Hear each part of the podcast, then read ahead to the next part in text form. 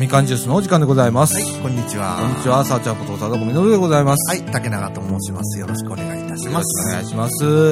ということで、えーっと、本日はですね、はい。えー、2011年の9月の7日水曜日、はい。時刻の方はですね、えー、16時44分、ぐらいですね。えー、だんだんと遅くなりますね。そうですえね。ー、ねちょっと暑さも和らぎまして、台風が過ぎてからだいぶ涼しくなりましたね。ですね。でもよく降りましたね。降りましたね。なんかあの、台風が去ってからの方が、そうです。ひどかったですね。ひどかったですよね。ねえ。うん。なんか晩あたりがすごかって、ねえ。月曜日まで残りましたもんね。ねえ。うん。なんかすごい、あの、和歌山県だとか、三重県、ね。奈良県。ねすごいですね。ね千何百ミリとかね。え。1600ミリとか言ってましたからね。ね。びっくりしますけれどもね。うん。僕あの地域をね、先々週、青春18切符でぐるりと回ったんですよ。紀伊半島をね、各駅停車で。それはすごい。で、その翌週がもうあれだったんで、ちょっとびっくりしたんですけれどもね、うんあの、宿も取らずに行ってね、うんうん。で、その時々で宿取って、新宮泊まったんですよ。で、その泊まったホテルも水に使ってましたから、あ、そうですか。はい、今回。ちょっとびっくりみたいな、行ったとこ先々がね、なんかやられてる感じがしてね、うん。ねえ大変ですよね。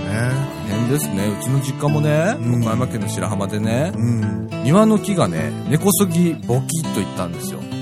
あ、そうですか。うん。あのね、直径でね、30、40センチぐらいあるやつはい。の木が、はい。風で、風で。うん、行きましたね。それもね、えーっと、えっとね、すごいですよ。あの、普通だったら木倒れるときって、低い方に倒れるじゃないですか。そうですね。じゃないんですよ。高い方へ倒れたんですよ。だからよっぽど風が吹き、吹き上げ下から上へ吹き上げてくる風だって、うち結構あるんですよ。お下の方からわーっと南から。ー北へみたいな。うん。で、ちょっとこう、斜面に打ち立ってるんで、うん。それが見事に、えああ、そうですか。えですね。あと、犬小屋の屋根が飛ばされましたね。そうですか。笑い事じゃないですよね。いやいや、ほんとね、うんワンちゃん大丈夫ですか？ワンちゃん大丈夫だけど、自分の家へ帰ろうと思ってバーって走っていったら、うん。立ちすくんでましたね、その前で。あーってなるほど。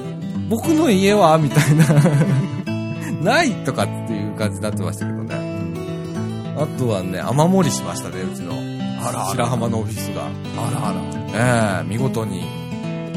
もうすごい東側からすごく雨が降ってて、はい。ね、それを中心に、えー雨漏りが、えー合計4箇所。うん。ねそう、すごいですよ。あと、後処理が大変ですよね。後処理ですよ。僕まだね、まだ行ってないんでね、ねわかんないんですけど、えええまた金かかんな、みたいな。えうんええもう、防水工事とかね。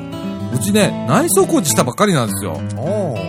これね、今年の、えーっとね、6月にね、え内装工事したばっかりなんですよ。だから壁紙とか全部張り替えたばっかりのやつが全部ダメになってえ、あらあらあら。で、もう一回やり直さないとダメなんですよ。あらあらあら。順番逆にすればよかったですね。ねえ。いや、ちょっとね、今回、だからね、一言じゃなかったんですよ、意外と。ねえ。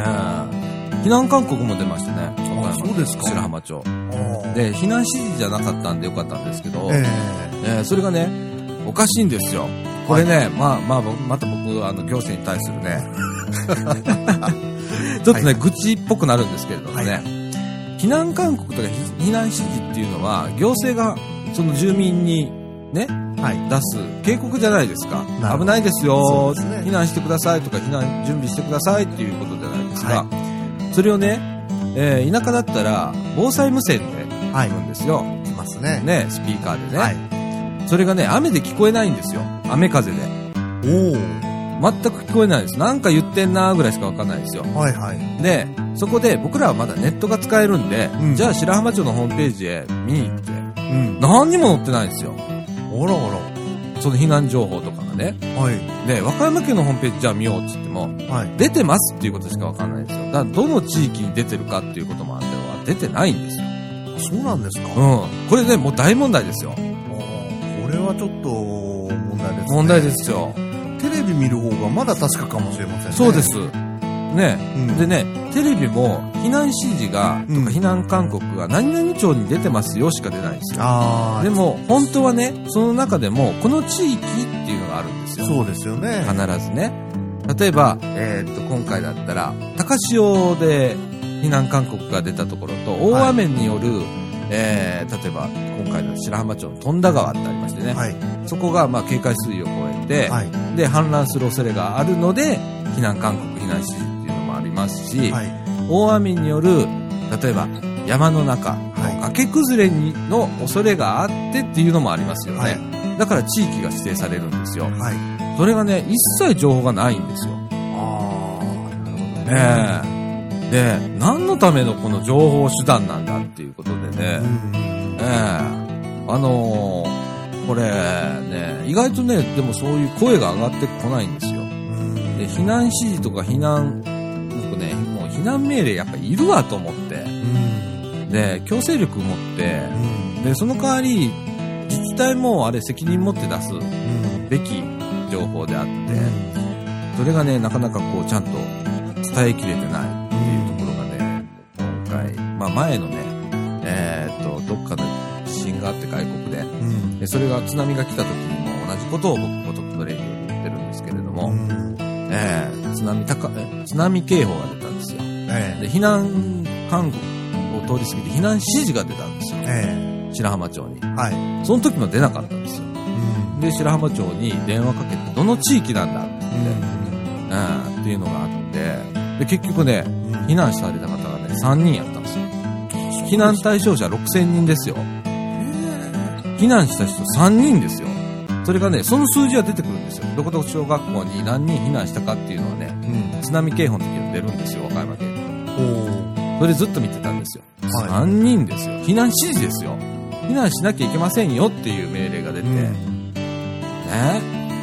もうそう、ねなんだろうね。あれだけこれ、あの、えー地震が多いとかね、これから大きいのが来るとかね、うん。東南海南海地震とかね、うん。東海地震とか来るとかって言ってんのに、そうなんですよ。ねねえだからね、ちょっと住民の意識も高くしなきゃダメだし、え。そうですね。ねえ古い話ですけど、私、あの、伊勢湾台風をちょっと調べたんですけど、はい。あのーあの頃っていうのは昭和34年なんですけど、えラジオがまだトランジスタに変わる直前なんですねえ。はで、ラジオ放送が、あのー CBC とか、東海ラジオとかが始まった頃で、い。えで、NHK しかなくて、ええで、停電でみんなラジオが聞こえなくなったんですね。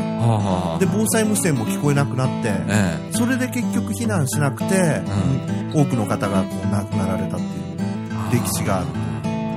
なんか歴史はなんか学んでないね。うん。ねえ。なんか、今回でも結構な方、100名越しましたよね。死者、うん行方不明者合わせてね。でもそういうなのがね、なんでこう繰り返されるのかなと思って。ねだから伊勢湾台風の時も避難指示とか勧告が出てて、え。うん。で実際に避難されて助かった地域もあるんですよ。ああ。あのー夜間に来たんで夕方までに避難を終えたところはね。ええところが名古屋市の中心部っていうか、まあ中心部っていうかな、南側ですけど、ええ港区とか、えー南区とかそういったところでは、ええそういった状況で、うん多くの方が亡くなられたという状況ですからね。やっぱり、未だにこう、歴史は繰り返すっていうか、そういうこともあるんですかね。ねえ、なんか残念だなって思いますね、あれね。あのー今回まあ僕ね、あの白浜町でまあいろんなところのね、あの、活動に参加させてもらってるんで、で、その中で社会福祉協議会っていうのをやね、関わりをずっと持ってて、で、そこもまあ何かがあったら動くんですよ。ええー今回の災害の時もそうですけれどえも、えもうそこを通じて言ってもらおうかなと。ああ、なるほどね。うん、これなんかで今度地震が来たりだと、もう一回台風が来た時に、うん同じこと繰り返すかと。うんで、今回ね、白浜の中でも2つ着氷があるんですよ。はい。ええー、もともと白浜町って、白浜町と引川町っていうのが旧合併したんですよ。はい。で、でかくなったんです。はい。で、旧引川町に、はい白浜社協の、えー、引川支部ってあるんですよ。なるほええで、そこと行き来ができなくなったんですよ、今回。ど。あええ42号線も鉄道も全部ダメになったんで、うん。で、陸の孤島になってしまったと。で、うん今回は白浜町の中でも引き川がすごく、うん。えー被害が大きかったんですね。うん。で、実は、白浜社協も水に使ったみたいで、今回。あ、そうなんですか。ええ白浜の本部の方が水に使ったそうなんですよ。うん。富田川の氾濫でう。ん。で、あの、そうなったらね、あの、救う側が救われる側になっちゃうんですよね。なるほどね。救えなくなるんですよね。あだからね、そういうこともね、考えて、うん。どうなんだろうかってなんか僕思ったんですよ。社協のホームページで流してやろうかと思って、一瞬考えたんですけれども、あまりね、僕らが業者ですからう、ん。ね、主車入れるのもなんだかなと思って言わなかったんですけれども、一番多くの方がね、アクセスできるような状況っていうのを見つけてほしいですよね。そうですね。あれで、町のホームページとかは最低限ですね、ダメですよね。何にも情報上がんないんですよ。うん。シーンっていう感じですわ。ねねえ。ですね。今回本当ひどかったんでね、あの地域。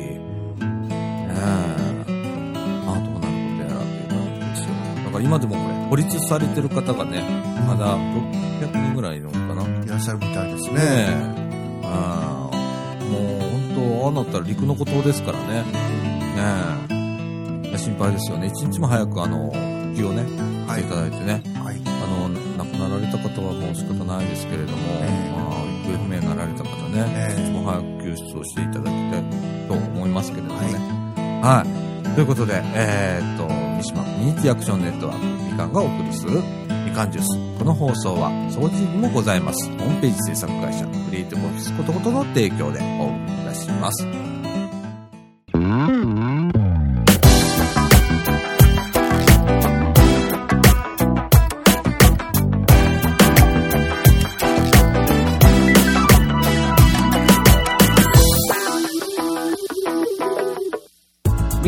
をお聞きの皆様、こんにちは。このみかんジュースのラジオ制作も担当させていただいております、総知事にございますホームページ制作会社、クリエイティブオフィスことこと。高品質なホームページ制作をご検討中の方、ぜひ一度、クリエイティブオフィスことことにお問い合わせください。ホームページは www.cotoxcoto.jp www. cotoxcoto.jp お問い合わせはホームページから24時間受付中です。よろしくお願いします。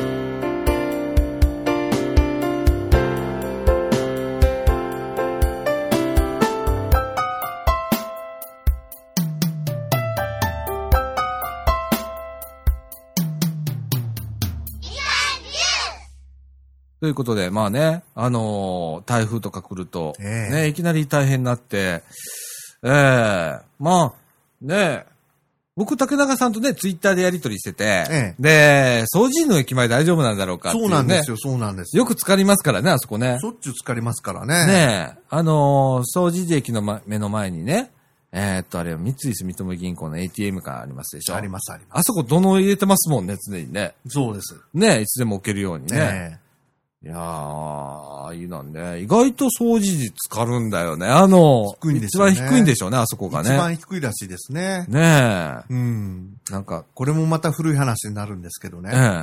あの、戦前に、私、あの、掃除に、これ言っていいのかな？うん。あの、お寺さんがあるでしょ、商店街の中に。お寺さんの住職さんと話したことあるんですよ。はいはい。で、戦前に有名な、枚方で、あの、弾薬工場があって、軍の。えそれが爆発した時にえ。、えその音波っていうか、衝撃波が、淀川を越えて、え。一番低くて、このは小地区に、小兵のところに来て、あええ。で、ガラス窓が全部、お堂のガラス窓が割れたって言うんですよ。はあ。それぐらい低い地域だった。ねえ。うん。で、古い家だと、うん。あの、僕も見たことあるんですけど、ええ小営っていうか、もうちょっとし下の方なのかな、あゆ川までは行かないけど、ええ。あの、納屋に船があります。はあ。あ、うんそうなんですか？ええ。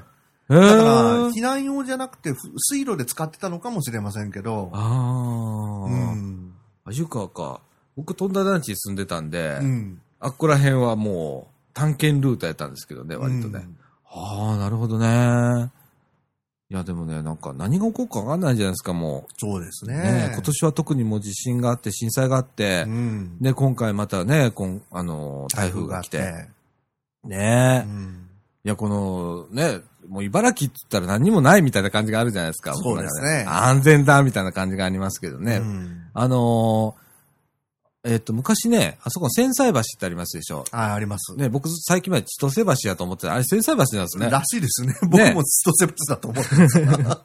相川のね。はい。あの橋って、ええ昭和30年代かなんかに流されてるんですね、あれ、昭和ね、43年らしいであす。、43年なんですか、うん。43年になんか大工事やったらしくて。あ、ありがとうございますあ。りがとうございます。あ、ありがとうございます。ご苦労様でした。お疲れ様です。お疲れ様です。はーい。はい。ということで、ええもう、みかん屋さんも、いよいよ5時で。5時で終わりと。はい、終わりですね。はい。ええあのー、何の話だ千歳橋のあ、話です、千ね。歳橋ね。はい。昭和43 3年ですか。年か42年だったとあ42思います。年か。はい。ねえ、ああいうのるんでしょうね。ねえ、ああいうことがあって、ええ。で、まあ、あったということはまたあってもおかしくないんですよね。そうなんです。ある、ある程度まあ治水対策はできてるんでしょうけれども。ある程度はね。ねえ。でもそれが、それがまあ上流のダム計画になるとちょっとこう、またいろいろ問題になりそうでますけどすね。相川ダムってね、相ダムって作ってますけれどもね。ええまあ、あれもできるのがまあ相当先ですよね。そうですね。今、付け替え工事がやっとでき、付け替え道路のね、道がやっとできて、あ、もうできました。はい。高速道路みたいなのができましたよ。へえ。向こうで、綾部のね、神さん実家帰るときに亀岡抜けるんで、ええ。あれ使うんですよ。ええ。それまではね、僕ね、平亀って、平方亀岡線、はいはいはい高槻から入高っていった槻から入っていこうですね。うん、あっちの方が楽やったんですよ。カはいーブが少ないんで。はい。で、あっち使ってたんですけど、はい。もう最近もう茨城の方が楽になりましたから。あ、そうなんですか？えええっとねう、んえーっと、何キロぐらいだろう ?5 キロ、6キロぐらいは付け替え道路できましたよ。じゃあ、あの、下の方にあったマス釣り場みたいなのももうないんですないと思いますよ。うんはいあの、かなり全然違うとこ通ってるんで、おええー古い頃しか知りませんね。ああ、そうですかう。んえっとね、でも、できたのは最近ですようん。超最近ですからう、ん。ねえ、びっくりしますよ、その変わりように。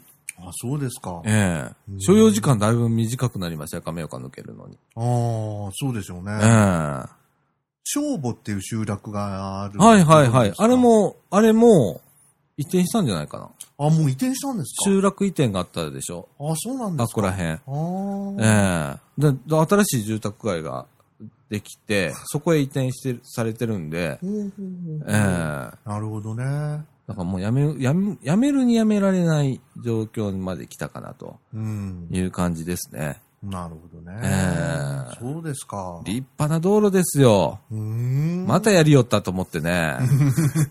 この道路マニアとしては。うん。ええ大阪府までやるんだ、こういうことっていうぐらいの道ができました。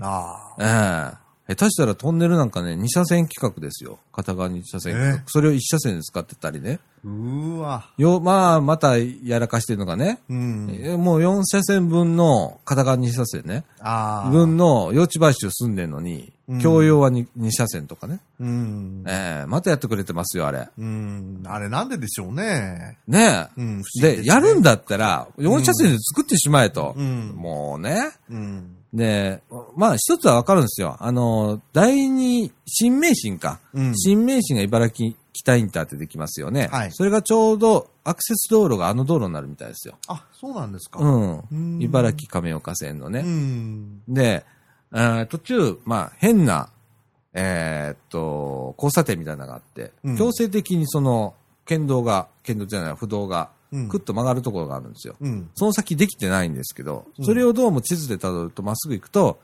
あの、インターチェンジになるとかねええなるほどね。とかあるんですけどね。うんだから、それを作るときに、うん。高速道路の予算引っ張ってきて、関連予算引っ張ってきて、うん4車線にするとかね。うん。そういうのがあると思うんですよ。なるほど。ええうんでもせこいじゃないですか、そんなの。うん。ねえ。うん税金をうまく使えと。うん。ね。防災でもそうですよ。そうですねね。え。あの、総合計画って必ずやらなきゃダメなんですよ。うんなんかがあるときにちょこっとだけそこだけ対策取ったりするんですけど、うん相対的に見て本当に効果があるのかって不思議な事業って結構あるんですよね。うんう。ん。あそこら辺がね、どうもね、行政さんは、まあ単年度のね、予算取るのに必死なんで、うん。細かいことしかできないんですよね。なるほどね。ええうん。そこがね、なんか、見ててね、うん。イラッとくるんですよ。うん。僕ら民間ってそんなわけにいかないじゃないですか。いかに効率よく事業を遂行するかっていうのに、ね、えー、競っていかないと、そうですね勝っていけないですから、そうですね。えーそれに対して公共事業っていうのはいかに、うん。ね、そういうことがなされていないかっていうことですよね。うん。長期的に見てね、そうですね。どうなのかっていうことで。だから、あの、まあ、これ、まあ、これ NPO 法人として言ったらね、愚痴になるのかもしれないですけど、はい福祉関連予算っていうのが、まあ、うん茨城市でもどでどんどん減ってるんですよ。なるほど。ええでも、それって長期で見てどうなのっていうことって考えてんのかなと思う時がそれは思いますね。ありますよね。まあ、減らすにしろ、うん増やすにしろ、うん長期的に見て、例えばこれが20年スパンだとか30年スパンで見る。で、片方では10年スパンで見たときっていう、二つの僕はね、ダブルスタンダードあってもいいと思うんですよ。ねえ。ええ。あの、とりあえず30年見て、うんでも直近10年はこうしましょうっていう。うん。でもゴールの着地地点は、その30年プランの中、ね、その30年後、えーここで着地しますよっていうのがある程度ないと、ねえ。これってね、なんか行き当たりばったりになるんですよね。そうですねだ。からやってみたりやめてみたり、やってみたりやめてみたり。それの繰り返しですよね。ねえ、うん福祉サービスとかってそういうもんじゃないじゃないですか。ねねえ、あれは継続的にある一定水準のものを保つ。ねえその一定水準をどこに置くかっていうのは、本当は、えー市民が考えないとダメだと思うんですよ。そうですね。ええそれをまあ任せっきりにしてて、うん。で、っていう反省点は僕らにも多分あると思うんですよ。ねえ。ええでもそれはちゃんと継続的に予算をつけて、ね、うん一定水準のサービスを保つっていうね、ええ。ええあの、しないと、もうこれはもう防災もみんなそうなん、何でもそうなんですよね。うん。自治体の予算の付け方っていうところでね、僕はあの、ずっと言ってるんですけどね。どうしても単年度収支になっちゃうんですよね。ですね。長期的にものが見れない体質にはな、システム上そうなってますから、うん。ええそこはね、まあ5カ年計画とか出してるんですよ。福祉にしたってもね。うん。でもな、マスタープランだとかそんなん出したりするんですけど、あ、それってどうかな？もうちょっと長期で。人の寿命がね、うん今や80年ですからね。ね5カ年ではね、ちょっとね。そうなんですよ生まれてから死ぬまでが80年とえ。うん。いうことですとね。ねえ。だからね、なんかもうちょっと長期で見て、うんそれをまあ単年、まあ短いね、サイクルで見直していくっていう作業は必要だと思うんですよ。常にね。えうん。でもなんか、そこはおかしいよねって思う時があって、急に減らされたりだとか、えうん。ね。急に増えたりだとかっていうことがあるのは、おかしいんじゃないかな。まあうん道路とかって別にいいじゃないですか。人が死ぬわけじゃないですから。そうです。ね。福祉サービスっていう中で、うんね、なんか、生活に困られてる方のサポートとかっていうお金をね、それをある日突然増えたり減ったりっていうのはどうかなって、うん。僕は思うんですけどね。うんねえ。そうですねね。え。そこら辺がね、なんかどうにかなんないかなって。あの、だから福祉だけじゃないですよ。僕はまあね、あの、交通行政すっごく興味がある人間なんで、予算絡めてみますでしょ、僕なんか。ええそうですね。ね。これだけ利用されてるもんに、これだけのお金が投じられてるとか、ええこれだけしか、あの、利用する見込みがないのに、こんだけのお金を投じてるぞっていうことを調べるのがすごく好きなんで、ええーその中から言うとすごく見えてくるんですよ。えなるほど。えーほんでそれをいきさつでこういう関係で予算がついた。うん誰が言い出してとかね、そこまで調べますから。うんで、あるんですよ。ある一人キーパーソンがトンと来て予算がついたりとかするのはあるんですよ。うーん。未だにあるんですかね。ありますうね。あの、もう和歌山県とかね、調べてたらいっぱい出てきますから。で、だからそれを聞きますから、僕、あの、メールとかで、県に。うん。これはなんでこの予算が急についたんだっていうう。ん。議事録とかありますかとか、つったら、うんいついつの議事録読んでくださいって言ったら、なるほどっていうのが。うん。ね、その、あるキーパーソンっていうのはね、うまいとこつくんですよ、大体。うん。あの、いきなりね、あの、みんなが関心ないところに予算トーンとつけるさすために、いきなり言うんですよ。で、みんな興味がないから、ええ反対か賛成かってに、ね、二択で取られると賛成ってなっちゃって、急に通るんですよ。なるほど。予算が通過してう。ん。で、あるところに道路がドーンとついたりするんですけど、う。うんわとかって思いますよね、あれってね。うん。ねえそうですね。そこに市民がいないんですよ。うん。住民がいないんですよ。うん。ああだからね、どうかなって思いますよね。それにどう、僕が今ね、次にね、興味があるのが、えその、今まあ和歌山のね、ちょっと交通のことを調べててえ。、はい。で、それを、まあ見て、自分なりに統計取ってみて、ええ。で、やっぱおかしいよな、これじゃあこの交通はなくなるよなとかって出てくるんですけど、それを地元の人に伝えたいんですよ。うん。このまま行くとなくなっちゃうよ、あんたたちの足とか。うん。あの、ね、自動車使うのは便利なのかもしれないけれども、そればっかし使ってたら公共交通機関がなくなっちゃうよって。え公共交通機関がなくなったらどうなんの？って言ったら、うんあなたたちが今若いから車使えてるかもしれないですけど、いざ足を失った時、うんね、車が乗れなくなったっていう時になったら、え。ええ。いきなりもう何にもなくなるんですよ。うん。ねえそそれまでに公共交通機関使ってなかったからバスがなくなったとかね。えね、今や電車なんか使い物にならないですから、和歌山県なんて。うんとかなってくると、もう機能してないですから、え。うん。となると、いきなり交通弱者ですよね。交通難民になりますから、そうん。このね、自覚があんまりないんですよ。最低限、こう、なんて言ったらいいんですかね。移動の権利っていうのが、こう、うんまた、ちょっと話がずれちゃうかもしれませんけど、ええなんかアメリカとかヨーロッパあたりではあるらしくって、ええそういう概念があるらしくうん。例えばニューヨークなんか行った時に、うん。そのニューヨーク市のスタッテン島っていう地区があるんですね。島があって、はで、フェリーがあったんですけれど、い。ええずーっと訴訟があって民、民間だったんですけど、市営になったんですよ。ほうほうほう。で、フェリーがタダになったんですよ。ほそれは、こう、移動の権利があると最低限。う。うん。うん。で、マンハッタンでも地下鉄がいっぱい24時間走ってるんですけど、うん。それもそうだし、移動の権利がある。ただし、その24時間、その10分おきには走ってないですよ。は走ってないですけい。ど、うん。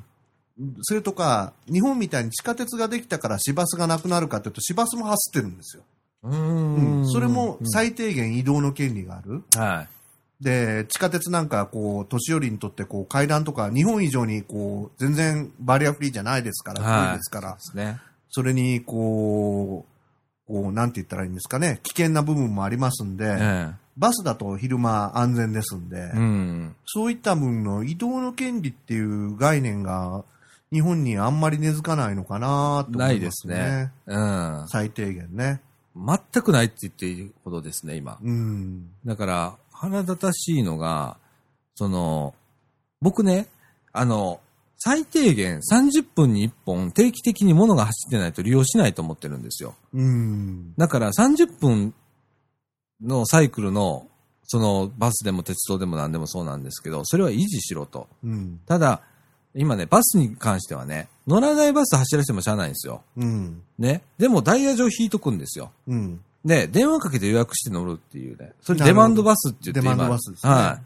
あの、出てますけれども、うん。あの方式をね、うん。あの、地方にどんどん、あの、推し進めていったらいいなって思ってて、実は今年のね、交通白書が国土交通省から出まして、えで、これにはですね、えーつい先日出たんですけれどもえ。、ええ。あの、デマンドバスのことがやっと乗りました。あ、そうですか。地域交通を、あのー復活させるっていう意味でね。うん。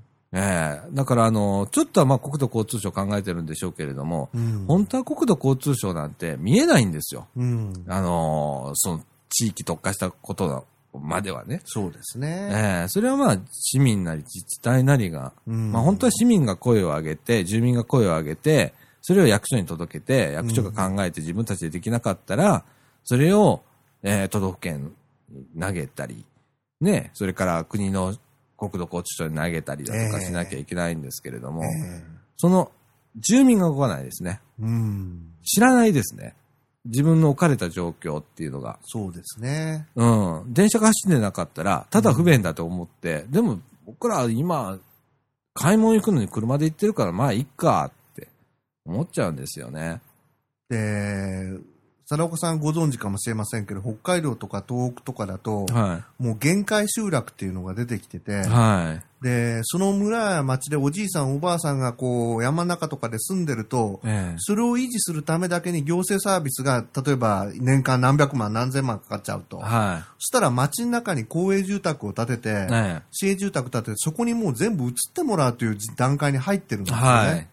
はい。ですかうん、ら、そういったところもね、そうですね考えてもらわないと。僕ね、そのね、移ってもらうっていう概念よりは、入れ替わるっていう概念が必要だと思うんですよ。そうなんですよね。ね、田舎から、あの、例えばお年寄りの方、限界集落の方がね、都会、都会っていうかその町にね、まあ、公営住宅建てて住むっていうのはすごく大は大賛成なんですよ。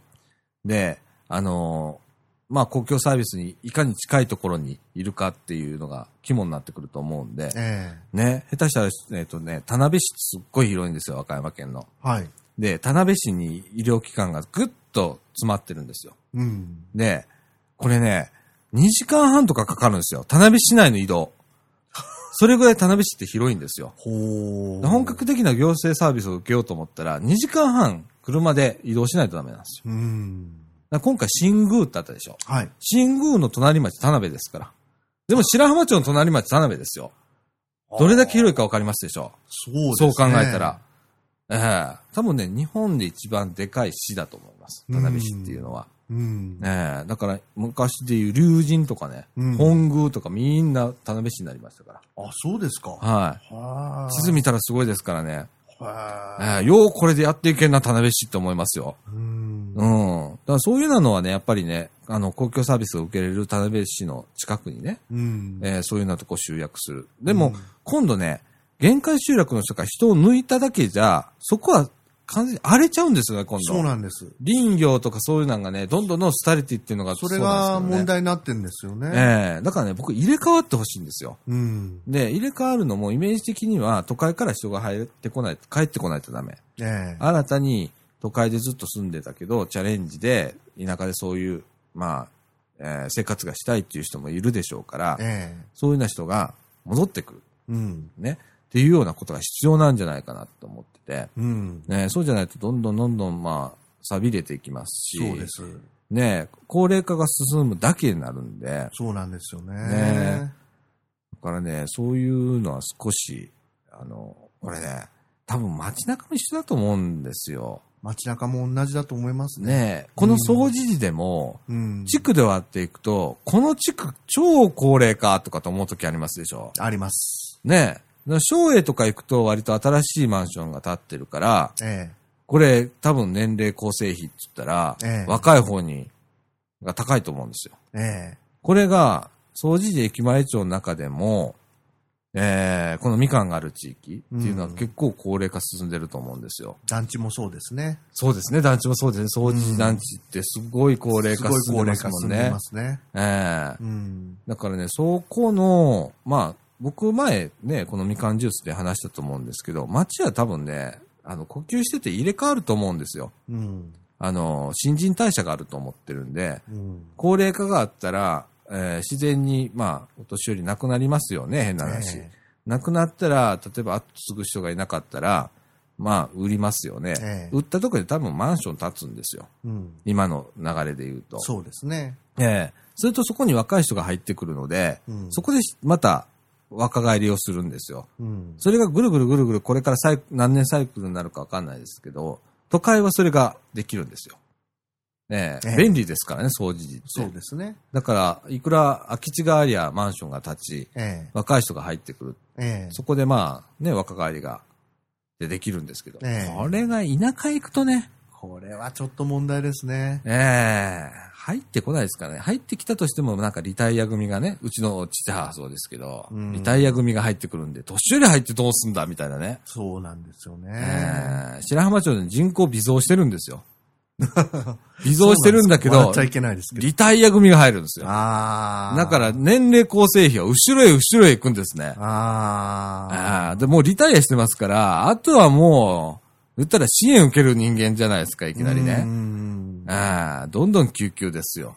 なるほどえねえ。税の収入がそんな上がるわけじゃないじゃないですか、そんなの。そうですねね。え、若い人が入るのとね、うん全然違いますからねう。ん。ええまあそれを含めてね、もうトータルでちょっとね、あの、考える必要があるんじゃないかなと思って。うんで、僕はまあ、自分が興味があるのが交通行政なんで、ええ。えーそこから、えー読み取っていく。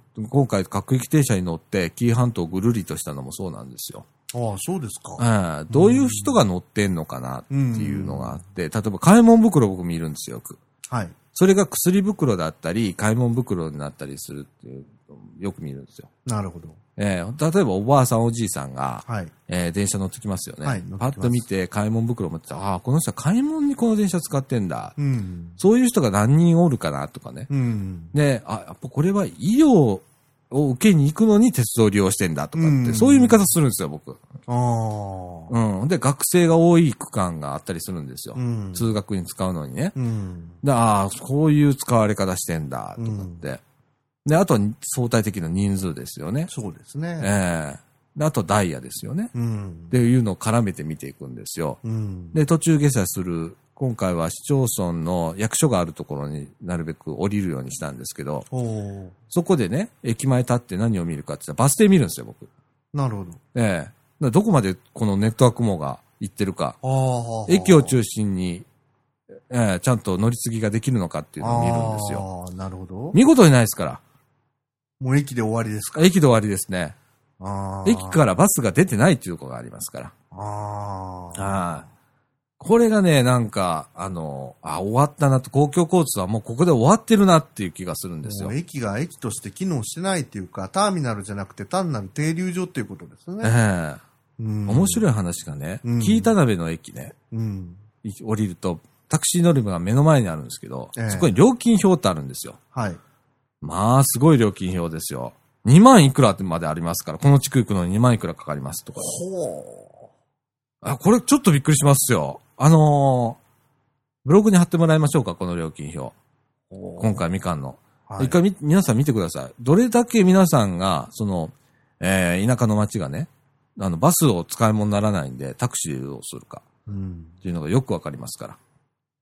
料金表出ないでしょ出ないですよね。ここら辺だったら。普通書いてないですね。まあ、どうでしょう。空港に、ちょっとして観光客向けに目安が入ってあるぐらいですかね。ね京都までいくらとかね。でしょ大阪までいくらとか、ね伊丹空港にあったりとか。ジャンボタクシーとかあんなの、料ええ金表が載ってたりし料金ますよね。が載ったりしますねえ。えあの程度じゃないですか。ええ街中の、そんな、茨城の駅前とかのタクシー乗り場で料金表なんか見ないでしょ。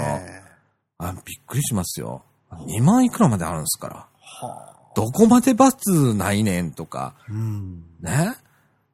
いやー、ちょっとね、そういうのは見るんですよ。考えちゃいますうね。ん。で、それが、多分地元は不便だと思って諦めちゃうんだと思うんですよ。うん。で、僕ね、諦めるんだったら、事業者辞めてしまえと思うんですよ、もうんう。。鬼になって。うん。なくしてもいいと思ってるんですよ。うん。だから JR 西日本が、うん。わざわざ新宮まで行く必要ないんですよ。うん。利用されてなく赤字ですから。うん。民鉄ですから、今となっては、あのね JR さんもね、施設ですからね、あれね。で、一応まあ公共交通機関として、まあ地域の足を守るっていう義務はあるにしろ、ねえ。行き過ぎた義務は必要ないですから、そうですね。地元が放棄した公公共交通機関をね、住民が放棄したものを民間が維持する必要ないですから、うん。えー僕はそこを心に鬼、心を鬼にしてね、あの、事業者も言っていいと思うんですよ。もうここそろそろもう、あと何年乗らなかったらアウトにするよ。うん。実はね JR 西日本の社長は、うんえー去年の記者会見で言ってるんですよ。あ一部ローカル線を切り捨てますっていうことを。で、新聞にも書かれたりしてるんですけどね。えあの、僕ね、それ必要だなって思うんですえ。よ。うん。で、そこで初めて知るんです。みんな気づくんですよ。うん。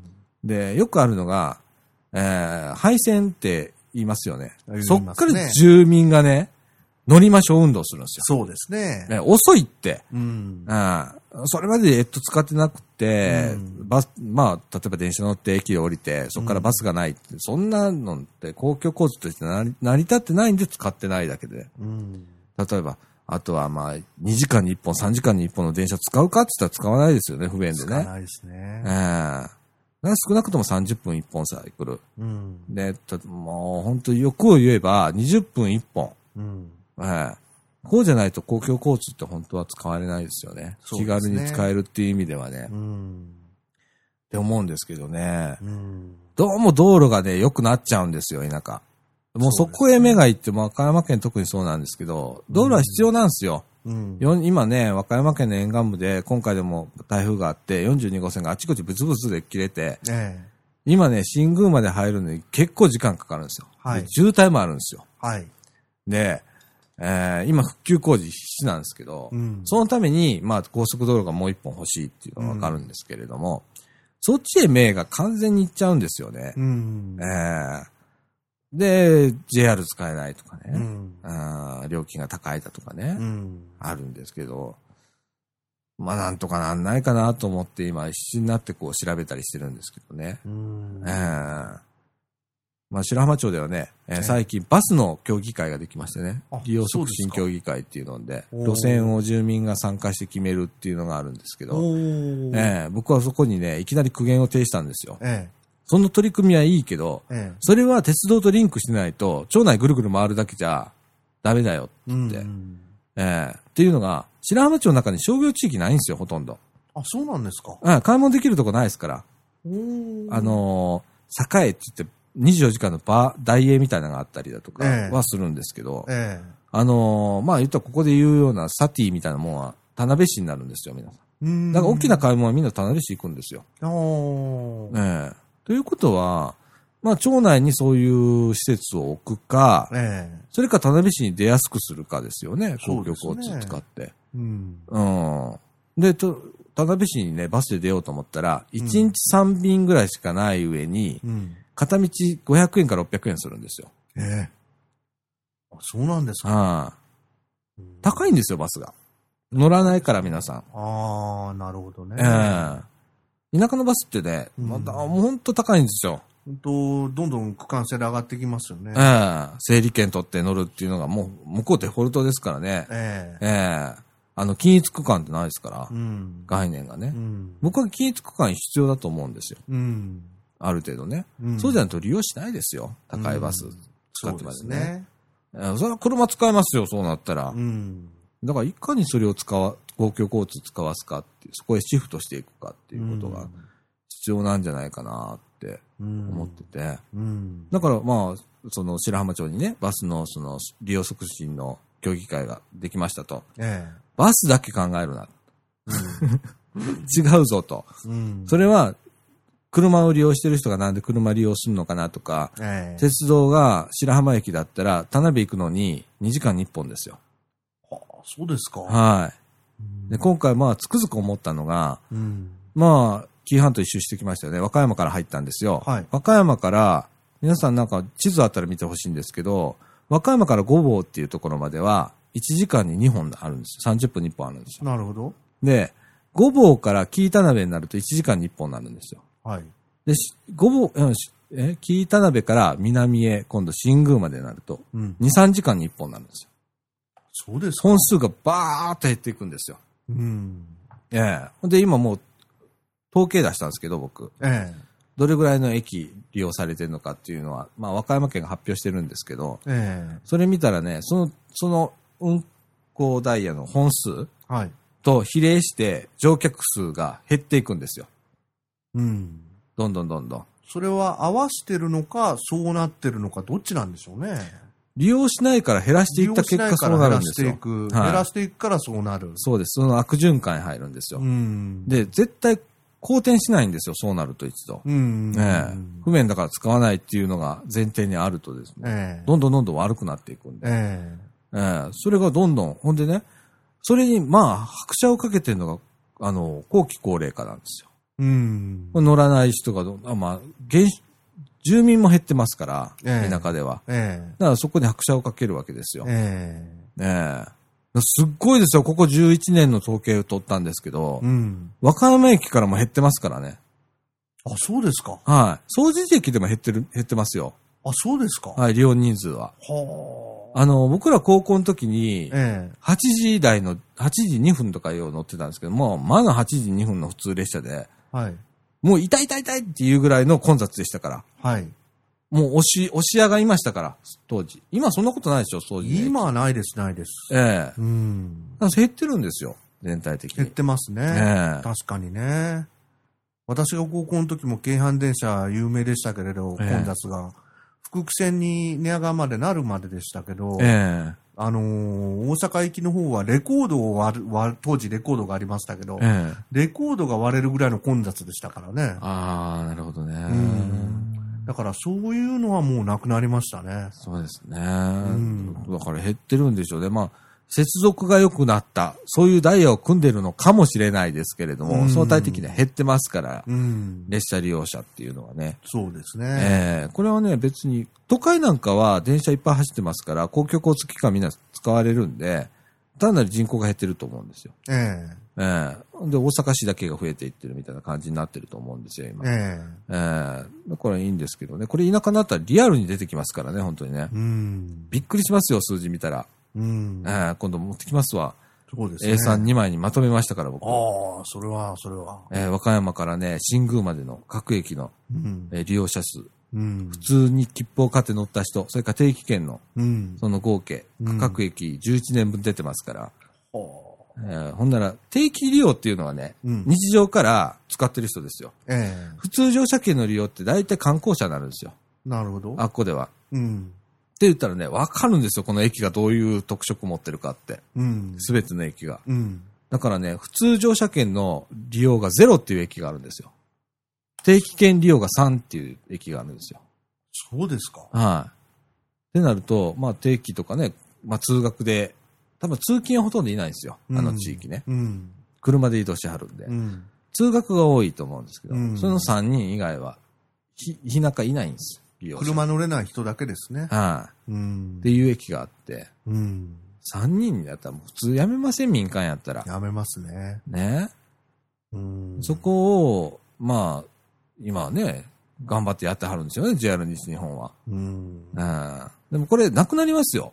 僕断言しますけれど北も、海道、九州みたいになっちゃうでしょうね。なってしまうと思います。ほんで、歯抜けになっていきます、どんどんと。うん。ね、鉄道は繋がって、いあのー機能するんですけれども、一回歯抜けになってしまうと、どんどん錆びれるばかりですから。そうですね。ええ私も北海道行きましたけど、ね20年ぶりぐらいに行きましたけど、本当にあの、路線図が大正時代ぐらいに戻っちゃって、どうしようもないですよね。ねうんびっくりしますよね。何もないですよねう。ん。もうね、僕ね、悔しいんですよ、あれ見てたら。うんあの姿を見てると。うん。ええその分どこへ流れたんだろうっていうのを見,、見るとね、うん。その、選択肢がなくなってくるでしょ。バスでもないんですよね。うん行くと、バスが長距離バスがいっぱい走ってるわけでもないないんですよ。ないんですよね。うん。高速ができても長距離バス走ってて、それに乗ってるかとそうじゃない。ないんです。ましてや飛行機でもない。だから減ってなくなってるのかな。あと車、まあ自家用車。うん。ね、トラック輸送とかね。うんまあ、北海道って結構特色があって、貨物の輸送が結構あったんですよ、昔。ああ。で、それが端っこまで行ってたんですよ、必ず。うん。で、今 JR 貨物になって、どこまで行ってるかって言ったら、うんほとんど走ってないですから、あ、そうですか。貨物って。おええ今ね、うちにね、JR 貨物時刻表ってあって、え貨物の時刻表をね、あの、はい図書館で借りてきたんですよ。え。はい。うちのかみさんが興味があるんで見てるんですけど、はい。借りてきたんですけど、はい。路線表ひどいですよ。JR 四国でもちょろっとしかないですし、うん。山陰線、あの、走ってないですから、基本ほとんど。え、貨物列車ないですか？ないですよ。あの、規制線ないですから。あ、え、和歌山は和歌山県は、貨物列車走ってませんから。ええ。ええそうですかないんですよ。昔あの、何回でも貨物あったんですよ。はい。今ね、はいほんとね、JR 貨物がどんどん免許返したんですよ。ほで、ないんですよ。ほんまにないんですよ。びっくりしますから。う片方でモーダルシフトとか言ってますけど、全然なんですね。なんないですよ。うんだからね、集約施設を山陰だったら、どこだっけ？えっと、松江とかに作るんですよ。うん。基地を作るんですよ。うん。そこから岡山までトラック輸送するんですよ。え？で、と、岡山から貨物に乗せ替えて。あ、そんな輸送の形態ですか？はい。はちょっと引きますよ、見てたら。はでじなんかで、言ってることとやってることが逆行してるんですよ。うん。な国がモーダルシフトってどんどん進めようなんて言って、うんまあ鉄道と船を使いましょうっていうのやってますよね。やってますね。ええ実際全然逆行してますからね。うんええじゃあ JR 貨物が新規路線を走らすようになるのかとか復活するのかって言ったら、その動きは一切ないですから。うん減る一方ですから。うん。ええ未だに減便がありますからね。そうですか。はい。うん変な話ですよ。変ですええね。まあ貨物輸送に関しては簡単なんですけどね。うん急ぐ人は高い料金払えと。うん。で、あのー言ったら宅急便もっと高くていいんですよ。うんうんその代わり急がない人っていう選択肢を必要だと思うんですよ。そうですね。うん。それは鉄道とか使うんですけど、まあうん3日かかってもいい、4日かかってもいいいう人は、うん。えー安くしちゃうんですよ。うん。で、使い分けができるようにしたらいいだけの話で、うん。まあその、その代わりね、その運送会社から大反発食らいますけどね、それやるまでに。でしょうね。うん。でも、それが本当の政策だと思うんですよ。うん。ちゃんと、あの、区別できる。ね。そうじゃないと育たないですから。ですね。ええモーダルシフトなんて。もう一回もうね、えーっと、昭和30年代ぐらいに貨物が急速に減っていって、うん。で、整理統合されて、うん。で一気になくなったんですけど、それまでトラック輸送なかったですから、ないですね。ねえで国鉄末期ですよ。うん。ほとんどやめたのは。うん。JR になった時にはもう JR 貨物になって、ほとんどなくなってますから。うん。ええなるほどね。だもから吹田の操車場とかないでしょ、う、今。ないですね空き地にな。ってますでしょ。うん。ね私、兵庫県の尼崎の塚口ですけど、塚口でも入れ替えやってましたけどね。え。ねえ。あの、掃除地じゃないわ、摂津トンダあるでしょ。はい摂津トンダも貨物駅あったんですよ。あったんですよ、ホームが。あ、そうなんですか。うん。うん。で、えっと、あれは日本、なんだ、えっと、日通。うん。日通の営業所があって、うん日通が運営してる貨物ホームがあったんですよ。日通ありましたよ。塚口駅にも。ねえ。私、あの、鉄道小荷物っていうのを送った経験ありますから。はいはいはい。はい。必ず、ある程度、しあのー駅員がいる駅っていうのは、鉄道小荷物の、あれが、扱いがありありましね。ましたね。日通の支店があってね。ええそういうのが一切もないですからね。ええあれ、は遅くてもね、確実でね、安かったんですよ、とにかく。うん。なんで駅まで出向いてたかっていうと、駅まで持って行ったら安いんですよ。うんうんう。うんん。で、向こうも相手側も駅まで取りに来るんですけどね。うん。ええいいですよね。あれいいですよ。だから昔荷物列車ってありましたからね。ありまし。た、ありました、荷物列車。ねあのー、鈍行列車にも必ず郵便車とか荷物車がついてます。え。ねえ。あれで配給してたんですからね。そうです。あの仕組みもなくなりましたしね、僕がまだ鉄道マニアでカメラ小僧してたこガキの頃にはありましたから、ここら辺でも。うん。鉄道、あの、荷物列車って。時刻表に書いてありましたもんね。うん荷物列車の時刻書いてありねま。した。ねうん。え。ないっすもんね。ねえどうだったんでしょうね。ねうん。え。やる気が、だから、もう整理統合で走っちゃったんですよ、民営化するときに。うん。国鉄の時に。で、スリムな形にして引き継がないといけないっていうのが、先にあったんで、もう一気にやめちゃえと、このキーに。そうなんです。そこに壮大なプランはなかったんですよ。う。うんん。なんで、まあ、分割民営化するときに JR 貨物だけ独立させた時の、まあ逆効果が出たのかなと。なるほどね。ええまあ一社にすることによって効率性がすごく上がるんでいいんですけれども、うんね、そこでやっぱりスリムにして赤字が出ない、なるべく出ない状況にして引き継がないといけなかったんで、うんバッサリ切ったんでしょうね。なるほどね。ええそうですか。うんそんな、なんかね、うんだから都会に行ったら気づかないんですよね。そうですうね。んうん。全然気づかないけど、いざ田舎行くとね、うん使いづらいのなんの。僕、今回途中下車したら本当にないんですよ、列車が2、3時間。連絡とかないんですか？ないんですよ。で、北田辺の駅でさえね、うん和歌山からバーっと来て、ええ北田辺の駅で降りるでしょ、はい。今度、新宮行きの列車が50分後ですよ。その後にと、その間に特急が2本走ったりしますからね。なるほどね。あれ？ってなりますでしょ？うん。うん。特急には乗り継ぐんですよ。うん。特急には乗り継げる。乗り継げるんですよ。うん。だけど、普通列車同士の乗り継ぎは、うん。南へ行けば行くほど和歌山県に関しては、うん。なくなりますね。ああ。使いづらい。新宮から先どうでした？新宮から先はね、JR 東海になるんで、ええ。まあ本数が少ないのと、乗り継ぎがほとんどないんですよ。すか？逆に言う。と、すっごい長距離の列車なんですよ。距離的にはそうないんですけどね。ええ。時間が長い。新宮、名古屋ってね、ええ僕今回各駅停車と、それから滝っていうとこから、はいはい。えー、快速三重っていうのを使ったんですけど、それでも5時時間かかりましたから。ええ、そんなにかかりましたか？はい。快速三重使わなかったらえらいことになってますから。ええあれ、非電化ですよね、まだ。非電化ですね。うん四日市まで。うん。非電化ですから。うん。あのー非常に時間がかかるのと、で、うん規制線が割と今回でも湾岸に走ってるっていうイメージが皆さんあると思うんですけど、えこれね、JR 東海の区間に関してはね、かなりや山間部走るんですよ。え。峠を越すんです、何個も。うん。まあ走んないですね。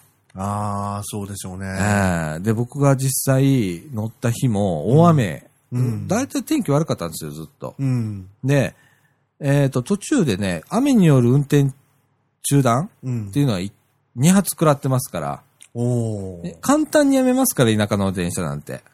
そうですか。影響力ないですから、うん。すぐにや打ち切りおるんですよ。うん。ええもう、湯浅で一回食らってますから、僕。そうですか。湯浅でね、いきなり湯浅の駅着く直前ですよ。はい。ワンマン列車なんですけど、はい放送でね、はい。この列車は、この先雨によるなんだ影響で、えー、折り返し和歌山駅普通列車になりますっていきなり言われるんですよ。で、この先の状況は、えー何だったっけ？自動無線を聞いてください。ホームの自動無線にてご案内しますって言うんですよ。はい。降りたんですよ。はい。みんな、ざ結構おったんですよ、乗客が。はザラザラっと降りて、はい。雨バー降ってるんですよ。はい。で、待てど暮らせど案内がないんですよ。はい。で、おかしいなと。湯浅の駅やったら、絶対駅員おるって言って、うん保線橋あったって言ってみたんですよ。え駅員おるんですよ。放送かけたらっつって、え。ん。うん、みんな待ってるよ。うん。次の電車がないつになるかわかんないし、つって。うんで、初めてそう、あの、あ、実はもう次の列車うん。があるんです。うん。ただ、まあちょっと発車も遅れるし、この先徐行区間に入るから、うん。かなりの遅れが出ますと。うん。で、僕はその先があるじゃないですか。ええずっと乗り継いでいくんで、えね。え。えそれ、一歩間違えれば3時間半とかの世界ですよ。2時間半、ええ3時間半、おまた遅れていくんですよ、どんえ。どん。えね。その日につけなくなる可能性だってあるんですえ。よ。えね。それなのに、もう、ゆっくりしたもんっすよ。で、うちのかみさんから言われてるのはえ。、うん。あの、最後、行けるとこも、行きたいとこまで行けなかったら、駅でごねろって言われたんですよ。うん。うん。で、タクシー輸送してもらえと。うん。でまあ、あまり進めた話じゃないですけれども、なるほど。ええ輸送の義務っていうのがあるらしくって、うんええ言われたんですけれども、うん。やっぱね、あの、脆弱、うん。ほんと雨に対しても何でも、ですぐやめる、うん。運転を。あのね、僕が乗ってたのは、その、JR 東海で、バーっと今度2日目に降り出して、ええ乗ってて、で、おえらい降ってきたなーって、坂やったんですよ。はい。空転始まったんですよ。はい。ディーゼル車で。はいえっ、と、滑るんですね、車輪が。はいはいで、あーこれ滑ってんなーっていうのは、モーター音で聞けるんですよ。うん。あの、ディーゼルのね。おー。ガラガラガラガラって言うんですけど、スピードが一個も上がらなくて、うん。でもスピードメーター見たら70キロぐらい出てるみたいな。うん。でも、いどう考えても20キロぐらいしか出てないという時は空挺してるんですよ。ああ、なるほどね。ええ。モーターの回転数でスピードメーターが上がるんですよ。上がるんガーッと上がるんですけど、うん全然進んでないっていうのがあって、ですね。で、あ、これはやめよるなと思って、案の定、その時点でやめましたから、途中で。そうですか？はいそう、こっちにですか？あのー指令に電話してね、え無線で。え、えで、あ、もう空転起こってますわ。え、えそこで、じゃあ、あの待機してください、みたいな。で、雨が小康状態だったら、進行し、あの、指令にもう一回電話かけて、運行してください、みたいな。え。もう、のんきですよ。のどか。もどかっていうかねはい、困ったもんですね。で、快速三重にギリギリで乗り継ぎでしたからね。うん。えなーるほどね。快速三重も遅れてましたから。で、乗れたんですけどね。うん。えーまあ、結構山間部、うん。あの、新宮から先っていうのはね、うん。えー山越えが、峠越えがありますんで、ずっと、あれは、あの辺は開通してなかったんですよね。そうです。遅かったですからね。昭和30年代なんですよね、うん全通したのは。ほんと後期なんですよ。うん。ね、あの、悲願の鉄道だったにもかかわらず、うん。今やもうひどい状態でね。で、三重県入ると JR 東海の区間に入ると、まあ、あちこちでね、高速道路の建設現場見るんですよ。ああ。それもね、企画がすごいいいんですよ。道路のその企画がね。うん。もうね、鳥肌立ってくるんですよ、僕見てたら。うん。まあ、これでまあ終わったなと。うん。これができたら終わるなっていうのが、うん。もうわかりますからね。あの、あれができると何が変わるかっていうと、高速バス走るんですよ。うん。なら高速バス走ったらもう JR 終わりますから。そうですね。ええうん。今ね、和歌山もね、あのーそうなんですよ。紀伊田辺まで高速道路来てるんですよ、南は。で、白浜あたりまではバスが、高速バスが1時間に1本走ってるんですよ、大阪から。そうですか。はええい。1日12本走ってますから、12往復してますからあ。、そんなにあるんですか？はい。楽ななんですよ、白浜って。バス。そうですか。で、2700円で通常料金で行けますからあ、。安い。で、ネット割り、クレジットカード決済とか早割りとか組み合わせたら、ええ一番安いパターンで、ええ1900円で白浜行けるんですよ。は高速バスで。そうですか。梅田から。で、そんなんが走ってたりするでしょ。うん。なら、オーシャンアローとか、いくらするかって6000円と、指定席で6000円。うん。えー、普通で行っても5000円弱ぐらいですわ。うん。倍以上差が出るんですよ。倍から倍以上かかっちゃいますね。なるほどね。えー、じゃあ取られますよ。そうですね。えー、もうすごいですから、バス。すごいですね。うん最初3往復から始まったんですよ。今、ドル箱ですから、うん。12往復までどんどん増えて。うんうんで、今、えっ、と、大阪だけじゃないんですよ。うん。うん。えー和歌山行きと、うん。白浜からね、和歌山行きとうん、京都行き出たんです。あ、京都行きもあるんですか？あるんです。で、この間はね、神戸行きがあったんですけど、あまりにも量がなくてすぐなくなりました。3ヶ月でやめちゃいました。うん。バスはその辺臨機応変ですね。。ねうんえ、。路線に設備投資いらないですから。そうですよね。うん。早いですよ、うん。そんなのがあったりね。だからもう高速道路できたらね、うん。もう本当に鉄道がダメなんですよ。うん。もう明らかにやられますから。う。うん。ええだからもう、それがね、JR 東海のところは本当にひどいんですよ。うん。沿って走るんですよ。うまい具合に。うん。で、和歌山県もそうなんですよ。うん。どんどんどんどん。ほんで、無料区間になるんですよ。高速道路に関わらず。ああ。皆さん高速道路って言ったら有料道路じゃないですか。そうですね。ねえ高速道路、無料高速道路なんですよ。あそうなんですか。はい。高規格道路って言ってね、とかね。うんえー新直感方式とかって言ってね。うん。まあ、勝手に名前をつけてお役所作るんですけど、うん。まあ、あの高速道路ですね。高速道路なんですけどね、うん。えーっと、直感のうん。高速国道っていうのが、まあ普通はそうですよね。うん。あのーえー国土交通省が直接管轄して作る高速道路っていうのがね、うん。あるんですよ。な、えー市町村は負担ゼロ。都道府県負担ゼロですよ。あらあその代わりなかなか作ってもらえないですよ。国会を通らないとダメですから。ら。はい。で、それを、えースムーズにするためにどうしたかっていうと、え新直感方式っていうのを作ったんですよ。え。はい。えーそれは何かというと、ええ市町村の負担があるんです。市町村と都道府県の負担があるんですよ。なるほど。その代わり高速道路作りますよっていううん。で、無料にしますよっていう甘いやつをやっちゃったんですよ、またう。んで、えらいことになって、うん。で、僕は今回、えっ、と、初めて知ったのがね、北の上から先今、すさみまで高速道路を延伸工事してるんですよ。ええ。そこは新直管方式でただなんですよ。ええ。これ、これやっちゃうとね、うん。マジ鉄道アウトになりますから。サミというと、串本よりも先ですか？手前です、手前ですか？うん。えーっと、白浜町の隣町です。隣町。はい。ああ。までできるんですけどね。えーっと、延長で言ったら20キロぐらいかな。延長するんですけど、うん。もう、そんなんできたら、でしょうね。アウトじゃないですか。うん。ね。で、僕ね、そういう高速道路のあり方もどうかなと思ってて、うん。知らん間にそんな制度ができて、知らん間に国民とか全然関心ないんで、うん。で、そんなん作っちゃうじゃないですか。えで、間接的に最後痛い目合うのは住民なんですよ。え。うん。回り回ってね。回り回って、さっきから何回も言ってるように、うん公共交通がなくなるんですよ。うん。そんなことしてたら。うん。で、それは、まあ住民も知らないで便利な方に動くんで、うん。まあ、ど、車使おう、車を使おうってなりますよね。えおのずと、そら公共交通機関なくなるじゃないですか。え。なくなりますええね。だからそれをちゃんとうまいこと選択するっていうね、うん。術を知らないと、うん田舎の人本当かわいそうなんですよ。自滅するんですよ。そうですね。知らないで。かわいそうでしょだからね、それを啓発したいんですよ、今。うん。で、調べてるんですよ。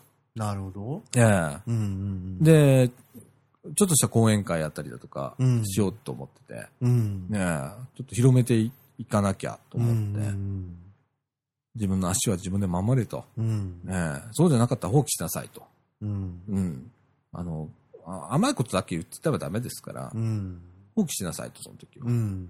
今のダラダラダラダラやってたら、あんたら、最後、あんたらのためにならんってうん。思うんですよ。その地域全体が、こう、移動の権利から見た場合、ある種の、こう、限界集落みたいにうん。なっちゃうわけなんですよね。そうです。ね。そうなんですよ。うん。おー、こんにちこんはに。ちは。はいよー。はい。あー、白浜ね。えっ、と、社協が水に浸かりました。はい。富田川ってあったでしょ、川が。うん。うん。えっとね、今ね、えっと、大関ちゃんと、木村さんがお越しになられました。はい。ええちょっとこれ、もう1時間越しちゃってんね。そうですね。一旦ちょっと、え行きましょえうかお休みということで。はいはい。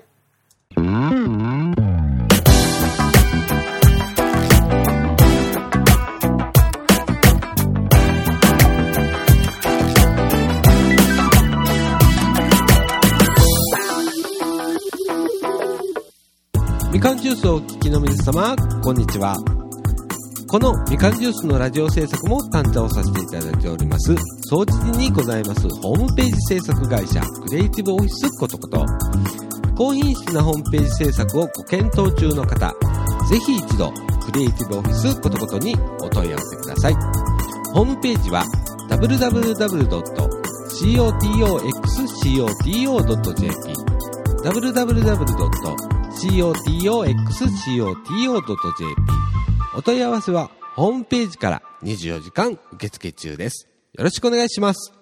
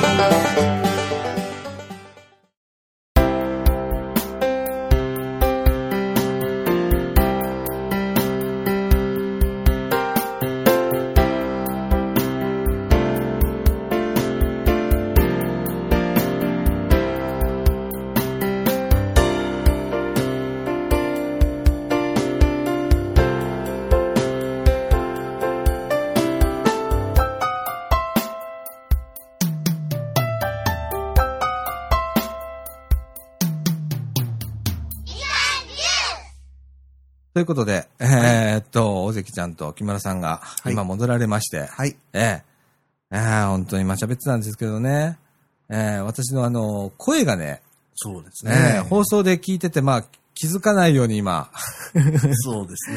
ええあの、気管支とね、喉をやられまして、あらあらあら。で、声がね、本当咳がすごいんですよ、その前に。うん。で、声がちょっとかすれ気味で、そうですね。で、なんか、なんだろちょっと鼻声かな。う、ちょっと鼻声。うん。ああ。3週間目ですから。で、うん咳はもうだいぶ収まって、喉の腫れもだいぶ収まってますし、ええうん、呼吸するときにちょっとゼーゼーするっていうのもなくなってきたし、っていう感じなんですけどね。ええ。あのー原因は喋りすぎだそうです。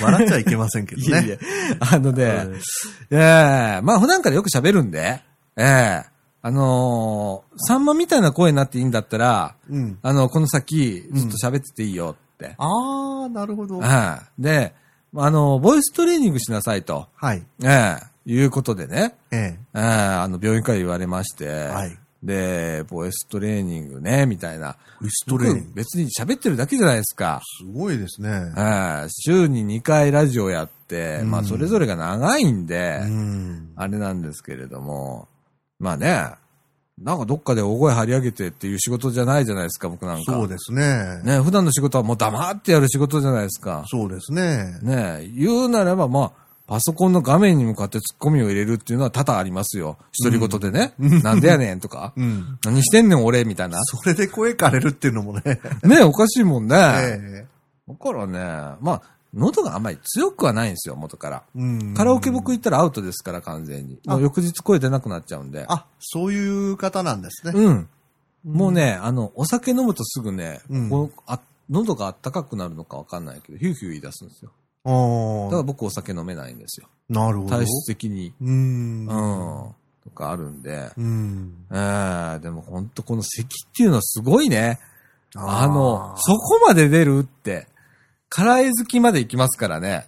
あもうあ。ごほんごほん咳ごほんは辛いですうね。ん。息吸えないんですよ。それぐらい出るんですよ、夜になったら。ひえで、それがね、一晩中続くんですよ。じゃあ、結核と疑われたでしょ。うん。ね。結核の毛ありませんか？って言われてね。結核の系毛っね。てなんやねん、毛って、みたいなね。ってね。うん。もうね、あれ真っ先に聞かれますね。うん、今結核流行ってますからね。流行ってんですか？ね、結構。なんか、全滅したとかっていう話なかったですかね？いや、結核じゃなくて全滅したのは天然痘です。天然痘か。うん。結核って？結、核はね、うん日本はね、結構ね、ひどいんですよ。ああ、そうなんですか。先進国の中では。へえ、うんだから、一時、一時問題になったんですけどね、うんオーストラリアに行く飛行機でね、はね、日本から来る便だけは、全部その検疫を BCG したかどうかを出さなきゃいけないっていうのがあって、い。はい。で、それ外交問題みたいに発展しそうになったことがあるぐらい、日本は汚染地域だって言われてるんですよ。ああ、そうなんですか。うん、海外ではもう、かなり先進国では撲滅したような病気になってるんですけどね。へえ。で、去年かなんかもう、結核の話になっちゃいますけど、ね、うん慶応大学とかそういうところで、こう結構広まって感染して、おーうん。だから最近の結核っていうのは、抗体性っていうんですか？はいはい薬が効かない結核、うわあ、それ怖いじゃないですいや、か。怖いんですよ。はそれが出始めてるんで一番やばいらしいんですよ。僕も実は結核疑われたことあるんですよ、肺炎になって。はあ、はあはあはで、同じことをその時に勉強したんですけどね。あ、へえ、うん。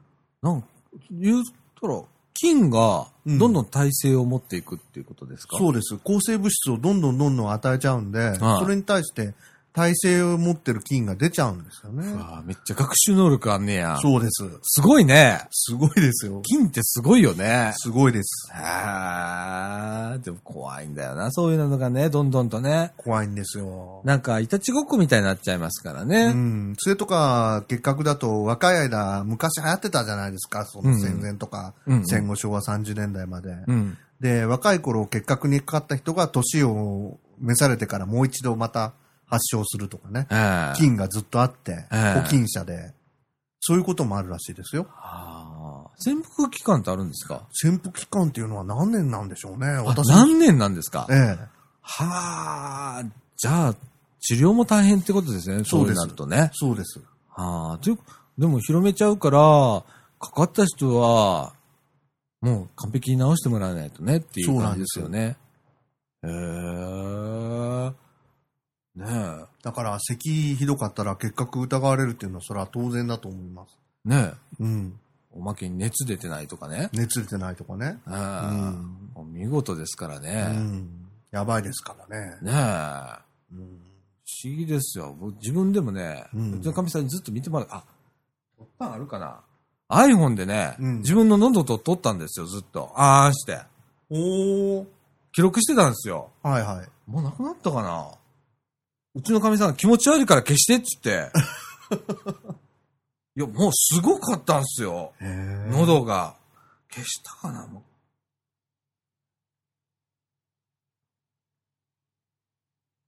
う。いきなりハンバーグの写真出てきますからね。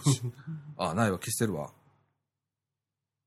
ああ、いや、あのね、えずっと iPhone のカメラ使ってね、え。え最初は神さんに見てもらってたんですえ。よ。はいはい。どんな感じって、うわ、すごいわ、これ、つって。うん真っ赤だわ、って。喉チンコあるじゃないですか。ええ。喉チンコが腫れてるんですよ、赤くって。うんうんうん。で、喉チンコが腫れるとどうなるかっていうと、息しづらくなるんですよね、あれ。ああ、そうですね。あの存在でかいんだね。扁桃腺炎っていうんですかね。あれ、扁桃腺炎って言うんですか？ないや、わかりりませんけど。ああ、なんかね、うん。で、そこも腫れてるし、喉全般全部腫れてるんで、ええ。あの、見てたらね、あの、この奥もそうだし、横もそうだしね、うん全部腫れてるんで、うん。もうあの、もう真っ赤なんですよ。で、調子のいい日はええ、腫れがないんですよ。それもわかるぐらいなんですよ。あ、今日は広いねって。呼吸楽でしょとかね。うん。うん、あの、咳がちょっと楽でしょとかって。ちょっとした、こう、お医者さんでないけど、見立てできますね。うん、それぐらい、もうわかるぐらいの腫れやっこうやって、たんですよ。あ、今日は大丈夫ですね。うん。もうね、あーんして毎日見てもらって。そのうちにあの、神さんがめんどくさいっつって、うん。おめえめんどくさいよってよく言われるんですけど、うん。めんどくさいモード入ったらしくって、え 自分で、あの、iPhone っていう人命の利器持ってんだろって言われて、うん持ってます。え。うん。使えよって言われて、うん。はい、わかりました、つって。毎日自分で撮って、奥さん興味なくしちゃったんですね。うん、もう飽きたっ飽きた。うん、毎日赤い喉チンコ見ても面白くねえっつって、うんうんうん切ってやろうかって言われましたからね。ええもうね、うん。結婚10、ううち今10年弱なんですよ。うん。で、ええもうそれぐらいになるとね、ええ。もう存在感ないですから、お互いに。まあ、空気みたいなもんですよね。ね。あまり出しすぎるともうね、うええち子供いないんで、え二人きりじゃないですかえ。。えで、大体僕よく喋るじゃないですか。え。えで、シッって言われたりね。シッって言われるんですよ。え。辛いですな、ええなかなか。で、その先にシッシッって言われるんですよ。一回でいいって。もうね、もう黙ってどっか行けっていうね、あの、あるんですけどね。え毎日ですからね、これが。え。えいやそれから僕よく喋ってるんですけどね、あの、神さんの前ではね。え。うん。えテレビ見てても僕黙ってテレビ見てない人ですから。ああ、ええいろいろ突っ込み入れてみたりして。僕ニュース見たらアウトですからね、完全に。ああ、いいですね。ものすごいもうあの、政治話。うんまあ、うちの神さんも最近するようになって、えうん。これはダメよね、とかっつって。それはそうすべきじゃね、とかっつって。ねどっちも学がないくせにね。え。いやいやいや、学校の時一個も学んだことない人間がね、今になって。ええ急に関心持ち出してね、うん。ええあのー論戦するわけですよ。公民とか勉強しとけばよかったとかね。ね うん。いや、下手に勉強しなかったからよかったのかもしれないですけどそうですね。興味持ち出すんですよね。ねえ。うちのかみさんだからね、最近 iPhone 使ってよくね、ニュースサイト見るんですよ。で、わかんない単語があったらウィ、ウィキで調べるんですよ。ええすごいですね。で、もう今今まで全然関心なかったんですよ。うん。で、震災の後ですよ、あの人。うんそういうことを調べ出したの。うえ、なんか面白い、あの、国会議員が悪いことしたって、うん外国人からまあ献金をもらってそれが分かんなかったって。うんえ、外国人、外国人から献金もらったらダメなのって。うん。見たいね、みたいな。俺も知らなかったみたいなね。うんええ。へえ、とかっつって。でも分かんないよね、みたいな話するんですよわ。かんないですよね。習いませんでしたもんね。外国人から献金もらった場合とか。とか、あと献金すする人が、例えばもう日本国籍かなんか持ってて、あ、日本国籍持ってたら外国人じゃないか。外国人とは言いませんね。日本国籍持ってると。どういう団体で献金された、その人がまあ、とか、どうなんでしょうね。私もあまりね突っ込まないでください。わかんなかったら、わかんないよね、でも。わかんないですよね。だあの、これ、面識ある人で、この、手渡しでお金もらえるんだったら、あんた外人じゃね？えっ だってて、わかるけど。金髪じゃんみたいな、うんあるじゃないですか。でも、もうわかんない人いるでしょ？わかんない人いますよ。ねえ。とかなると、団体とかだとどうなんでしょうね。ね社長が外人だとダメなんですかね。え、ねえ、外資系の会会社だったらダメ外資系の会社ダメなんですか？ねえ、わかんないけどそ、れはどうかな？ねうんえ、チェックしようがないし、うん政治家の人もそんなことでいちいち突っ込まれてたら誰一人残らないよ、あんなことしてたら。多分ね。ねえ。うん。あある程度は分かんないもん、もわかんなう。いね。政治家の人だってもらっててうん。それも額見たら10万とか20万とかそんなんじゃないですか。そうそうそうそそれはね、何、何百万とかね、う。何千万とかって言ったらちょっともね、うん。あるかもしれないですけど、じゃないじゃないですか。うんあれであんな大騒ぎしたらちょっとね、ちょっとうんね。今の政治家誰も残んないですよ、そんなことしてたら。多分ねね。え。うん。罠にはめることだってできますもできます、できます。ん。ねえ。うんわざとね。あれどうかなと思うんですけどね、あんな突っ込み方とかね。ねええもうちょっと本筋のところで論戦してほしいんですけどね。そうなんですよ。今ね。そうなんですよ本。筋のところでね。ねえ。ねなんかね、あの、国会とかね、見てたらね、思いません？予算委員会とかって言って、個人の突っ込みばっかりしちゃって、何が予算審議やねん、これがって思う時あるんですよ。そうそうそうそで、それは何かっていうと、あの、その予算の内容をね、審議するのね。その下に委員会また作るんですよね。う。おーな、何に対する委員会ってうんそこでもう予算決まってるんですよ。うん。だから、本委、本委員会みたいなのあるじゃないですか。はいはい国会中継されるとか。あんなの出てこないじゃないですか、そんな話。ああ、出てこないですね。ほんまはそれを論議して、議論して、国民に見せるための国会中継じゃないですか。予算委員会で予算の話出てこないですね。出てこないでしょ。なんか、個人の話ですよね。。ね、小委員会で全部決まっちゃうんで。うん。で、もうあとは賛成と反対取るだけです取るだけですよ。そこは見えないんですよ。小委員会やらないんで。うん。ねえ。ねえ。なんだかなと思うんですよ、ね。あと私不思議なのは予算も大事ですけど、決算の委員会ってあるんですか？あ、じ、事後、事後、事後ですよね。どう使われたかって。ないですね。あの、国土交通省が最近ね、ええーっと、ここ何年かでやり出したのは、はい。各地方建設局の何やったか、どういう予算を執行したか、ええちゃんと執行されたか、はいはい。それから、えー事後、事後調査、はい。えーっていうのをレポートにまとめて出すようになりましたけれども。ね、悲しいから誰も見見ません。あれあれあれあれ。ええポータルサイトまで作ってやってるんですけど、あらららら。ねえ。で、まあ、は発表の仕方も、まあ、下手なんですよ。ねええわかるような発表の仕方しないですから、奴らは。え。ねえ。ええいや、予算審議するのもあれなんですけど、素人考えだと、決算が会社だと大事でしょん民間の場合。うん。どう使ったかっていうのがね、ええ予算決まったのはいいけれど、その後どう処理されたかっていうのがね、ねえ興味あるんですけどねちゃんと。執行されたかどうか、うん執行されたものが、ええちゃんとこれ、ええ効果が出ているかっていうところまでね、うんっ。ていうのはね、ないんですよね、なかなか。うん。だから、あの、途中でやめましたとか多いでしょ？子供手当とかそうじゃないですか。そうですよねね。効果も減ったくれもないんですよ、あんなの。そうですよね。あんな期間でやめちゃうと。で、僕は基本的に、まあ、はまあ、まあ、これラジオで言うことじゃないですよね。ね、賛否はね、このラジオで実は仕方ないですから、うんあれですけど、あの、やるんだったらやる、やめるんだったらやめる、うん。あ戻すんだったら戻すっていうのをね、うんはっきりもうね、今後どうするか、ね、まあ5年とかで見てもいいじゃないですか。永遠にっていうのは無理だと思うんで、ええー少なくとも5年はもうこれでいきますと。政権が変わろうが何しようが、えうん。これでいくみたいなものにしとかないと、人が変わったわ、コロコロ制度が変わるわ、うん効果は出ないわ、最悪じゃないですか、そんなの。最悪ですね。ねえ単に金配っておしまいっていうのはね、うん。どうかなと思うんですよ。ねえ。で、一度もらっちゃうとさ、うん。そういう生活になるじゃないですか。そうです。それを見込んだ生活になるんで、ねいざそれがパッと取り上げられたら、え。ええ。その生活成り立たなくなるんですよね。そうですね。うん、そこら辺がちゃんとこう、配る側、うん。考えてんのかなって思う時ありますね。ああいうの見てるとね。兵力の蓄次投入っていうのは良くないって言いますからね。そうやってパラパラパラパラ巻くのはね。ね。うん。やるんだったらやると。ね。原発でもそうですね。そうですね普。段からお金を配ってね。ええー地元の方、電気代安いよって言うじゃないですか。え、ええー原発の地域の人ね。え、ええーで、それをまた配る人のなんか、今問題になってますよねえ。。なんかなってますね。ね。あのー何、トンネル会社みたいになって、うん。えー独立行政法人でしたっけ、なんかそうですね。あんなことになっちゃうんですよね、結局のところ。ねね結局ね。え。ねもうねなんかね、情けなくなるんですよ、あんな見たら。うん腹腹立たしいを越しちゃってね。え。うん。でも僕らが払った電気料金だったり、それから、えー税金だったりするわけじゃないですか。そうですね。ね。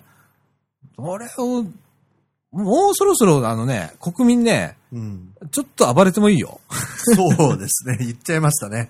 いや、マジそう思うよ。えあのね、暴れるっつってもね、火つけるとかそんなこと言ってるわけじゃないですよ。え。ええ。ちゃんと声を上げな上げなきゃダメかな、もうそろそろって思って。そろそろね。で、意見を持たない日本人はもう、ダメだうん。って思い出して、うん。だから僕割とコートコトレイディオでも言ってるじゃないですか、自分のラジオでも。ええ。自分の考えええ。っていうのを。で、それを聞いてくれる人が投稿をくれたりだとか、はい。で、その中で自分が調べ、またさらに調べたことを言ったりだとか、え国土交通省に聞いたことを言ったりだとかするじゃないですか。で、国土交通省からこらって言われる羽目になるじゃないですか。はいで、そういうのってね、でもね、やる人がいっぱいいないとダメなんですよ、本当はえ。。うんうんで、僕がやってるのは、すっごい狭い国土交通っていうところじゃないですか。はい世の中いろんなことやってて、うん。えその中の、もう、ほんの一握りを調べただけでそれだけ出てくるんですよ、ボロボロボロそれも限られた地域のことを今調べててえ。、ええ。それでもあれだけボロボロ出てくるっていうことは僕ゾッとするんですよ。うん。自分が納めてる税金がちゃんと使われてんのかなと。そうですね。果たして適正な税額っていくらなんだろそうですねう。う。ん。今赤字発行し、な赤字口座発行して苦し紛れにやってるけれども、実はちゃんといけてんじゃねえかと。ちゃんと出向してたら。うん。うん。いらん某政権が変わるときは16.8兆出るという試算があったんですけどね。ああ。うん。いやいやいや。ねえ。ねえ。うん。うん。だからね、もうちょっと声上げてほしいな。関心をまず持たなきゃダメなんですね。うん。そこがあって初めて声を出すってことになるんで、うん。ええもうこれだけね、ネット社会ですよ。ねえ。あらゆる情報がね、あるわけですよ。そうですね。ええかなりコアなデータだってありありますよ。あええあ。なるほどね。あのーまあ、都道府県だったらね、うんえ。ーっと、なんたら年間だとかあるじゃない和歌山県のなんちゃら年間とかってええ毎年出すんですよ。はい。その中でいろんな数値が出てくるんですよ。はい。ね、その中から拾い上げてきて、うわ、こんなデータがあるわ、とかね。うん。それがまたね、エクセルの形でね、うまいことダウンロードできるようになってたりするんですよ。おー。うん。もうネット社会に適用されてるんですね。ですね。うんでそれをまたさらに見やすく自分なりにカスタマイズして、うん。で、1枚のペラモン作ったらめっちゃすごいことが分かってきたとかね。うん。ああ、意外とあるんですよね。なるほどうね。ん。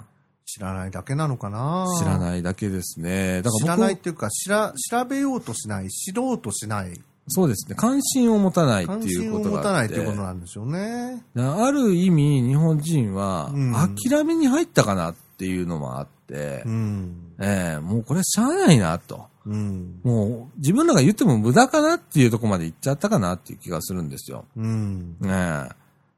だからもうちょっとこうね、あの、意見言う、言うじゃないですか、僕らが。はい。効果があると思ったら、より調べるんですよ。うん。ね僕もそうなんですよ。ええ。自分が言ったことに、例えばラジオで言いますよね。はい反応があるからより調べるんですよ。えで、関心を持ってくれた人、それがきっかけになる人もいっぱいいるしえ。、え同じように関心を持ってる人がええ聞いてくれるっていう、で、違う意見を言ってくれるっていうのもあるし、ええとかってなるとね、より調べるようになるんですよ。そうですね。ええで、それをね、ちょっと広げようかな、うん広げたいなっていうのがあって、うん。ええ思ってるんですよ。もともとコトコトリーではね、そんなあの真面目なことを取り上げるラジオじゃないんですよ。あ、そのみかんジュースもそうですけどね。そうですね。みかんジュースも結構おちゃらけた感じで来てますから、今日はなんか、硬いですね。今日はね、なんかね、硬いですね。硬いですね。いや、あの、たまには真面目なは放送したしとかないとね、そうですえね。えあの、いつも、あの、井戸端会議ですから、これね。そうですね。ええ井戸端会議面白いですけどね、一番ね面。白いんですけどね、一番ね、ええ盛り上がるんですけどね。ええあの、貞岡さん、投稿といえば、あの、投稿の、投稿者の方を忘れて、ナイスフォロー。ええあのね、そろそろ。みかんジュースのね、はい投稿フォームから、えっ、と、ボランティアをしたいっていう方がね、あの、投稿していただいたんですけれども、えっ、と、メールアドレスは書いてあるんです。はい。えっ、と、名前が、ちょっとペンネームになってて、うん。で、えっ、と、年齢とか、年齢は書いてあったのかな、生年月日が。で、えっと、住所とか書いてないんです。うん。で、メールでしか今ちょっとコンタクトが取れない状態なんですけれども、はい。えー、あのね、できれば、えーっと、ボランティアの、こう、ね、ラジオでこう、スタッフに入ってきたいとかっていう方いらっしゃったら、はい。あの、連絡先をちょっとね、書いといてほしいんですよ。す住ね所とかね、それから年齢だとか性別だとか、あの、今回の方は、えっと、一応、天下茶屋に住まれてる方で。あ、そうですか。はい。ああ、じゃあ、掃除時と一本で、電車で。そうですね。ええ。ええで、男性っていうのはわかるんですけど、それ以外はちょっとわかんないんで、はい。ええあのーまあ、メールでちょっと私コンタクト取ってみますけれども、はい。ええあのーなるべくこう、ちょっと、どんなことをしたいかとかね、そうですね。ええ。あの、喋ってみたいのか、それから、ええなんかこう、技術系のことをしたいのか、はい。ね、人気やかしで来ていただけるのか、はい。ね、あの、何でも構わないんで、ちょっとあの、興味のあることとかね、書いといていただけると、あの、僕らも話を持っていきやすいんで、そうですね。ええ。あの、ウェルカムなんでね、皆さん、はい。あの、こんな感じでね、あの、いろんな、あの、参加したいだとか。ゆるゆるとやっておりますんで。らね、ほんとゆるゆるですもんね。はい。ええなんでこんな感じで、まあ、やっていきたいな、ということで。よろしくお願いします。ええよろしくお願いします。ということで、えーっと、1時間半行きましたね。ああ、行きましたか。はい。えーっと、CM とか入れると1時間越し、1時間半越しましたね。はあ、はいそうですか。ええまあ、もう6時40分ですから。そうですね。ええ帰ってご飯食べないと。そうですね。お腹も減ってきました。そうですね。ええでもうちかみさんがまだか今日もお袖なんで、ああ、そうですか。ああ、10時ぐらいなんですよ、帰ってくるの。ああ、大変ですえね。えそれまでね、うちなんかほれ家で仕事してるでしょ？え家でね、旦那が待ってるわけですよ、ご飯を。で、まあ、作るわけです、自分でね。えはい。ええあの、妻ばっかしこうね、はい負担かけるのもなんじゃないですか。はいね。はい。あの、逃げられたりしてね、捨てられたりしたらすごく悲しいじゃないですか。そうですね。ね。だから一生懸命こう自分でね、はい。こう、作ったりね。はいお皿洗ったりだとか。はい。ね。まだ洗濯はちょっとできてないですけど、洗濯もしなきゃいけないでしょうはい。ええしなきゃいけないですよ、もうね。えもうね、自営業ね。あの、景気がいい間はね、偉そうにできるんですよ。はい。ええこれがね、景気が悪くなるとね、かみさんがまあ稼いできて、ええね、私がね、なんて言われると、もうおっしゃる通りでございます、みたいな。低収のある方に勝てませんか勝てませんと。うん。ええボーナスのある方には勝てませんと。うんええもう本当にね。まあ、そんな感じでございますよ だからね、10時までまだご飯食べれないんで、はいえっ、と、駄菓子屋さんで下で、僕はあの、駄菓子をちょっと買って、はい。えー帰りたいと思います。はい。はい。そんな感じで、えっ、と、三島コミュニティアクションネットワークみかんがお送りいたしましたみかんジュース。この放送は、掃除時にもございます。ホームページ制作会制作会社、クリエイティブオフィスことことの提供でお送りいたしました。ということで、あのね、はいそうだ、えっ、と、みえっ、とね、冊子版のみかんジュースが、はい。はい。えっ、と、今原稿が皆さん集まりまして。で、えーこれから木村さんがまた編集にこれから入っていただけるあということで、まあ木村さんも今ちょっと忙しいんでねあ。、そうですね。ええまあ、来月、再来月ぐらいには多分出ると思うんですけれども。なるほど。ね今回来、みかんジュースも出ますんで、はい書きましたんで。ええ渾身の原稿が載るそうです。いや、あのね、言いたいことでね、3分の1ぐらいで止めたんですよ。あ、そうですか。ええか書いてるとね、愚痴が多くなって。で、えー、3分の1に削りました。あ、そうですか。ええめちゃくちゃ綺麗な文章で出しましたんで。あ、そうですか。はい。皆さんにも読みやすい文章読読みやすい文章になっておりますんで。はいはい。どうぞよろしくお願いいたします。毎回いっぱいするんで、はい。ええかなり余るんで、はい。えー皆さん、あのーみかん屋さんね、店頭にも置いてますし、そうですね。ええあのーまた出来上がりました、ここで、えー発表させていただきたいと思いますので、はい取りに来てくださいね。はい。はい。ということで、えーっと、来週はやりますんで、ちょっと先週お休みしちゃったんで、そうですね。えー私の声とね、えー、度重なる親族のバタバタと倒れていく入院がね、ありましたんで、えーあのー先週お休みしましたけれども、はい。またあのーここから回数稼ぎに参りますんで、はい。今回32回目ということですお。ー、32回目になりましたか。はい。だからね、もう本当あの、年間50ね、うん。ええやりますんで、はい。ずっともう来年、再来年の1月には、もう100回行きますからね。はい。その後ちょっとパーティーしてもらいましょうか。そうですね。100回記念パーティーいいですよね。いいですね。ねえ。そして、えっ、と、この金曜日、えっ、と、あ、金曜日ってもこのラジオ金曜日配信だから、重なっちゃうかかもしれないですけど、みかん横丁はい。あります。それからみかんの運営会議、企画運営会議もありますんで、はい。えーと、企画運営会議がですね、18時から、はい。夕方の6時からですね。それから、えーっと、みかん横丁。これは晩の19時、えー7時からですね。はい。あります。えー、皆さん別に企画会議とか出ていただいても構わないんで、はいみかん屋さんでやってます。1階のお店の中でやってますんで、はい。えーっと、お気軽にと。どうぞ覗いてみてください。え、みかん横丁も何かあの食べ物とか飲み物とか持っていただき、していただければ、え、結構かなと。ありがたい。ええ。最近あんまり集まりが良くなくなってきたんで、横丁さんも。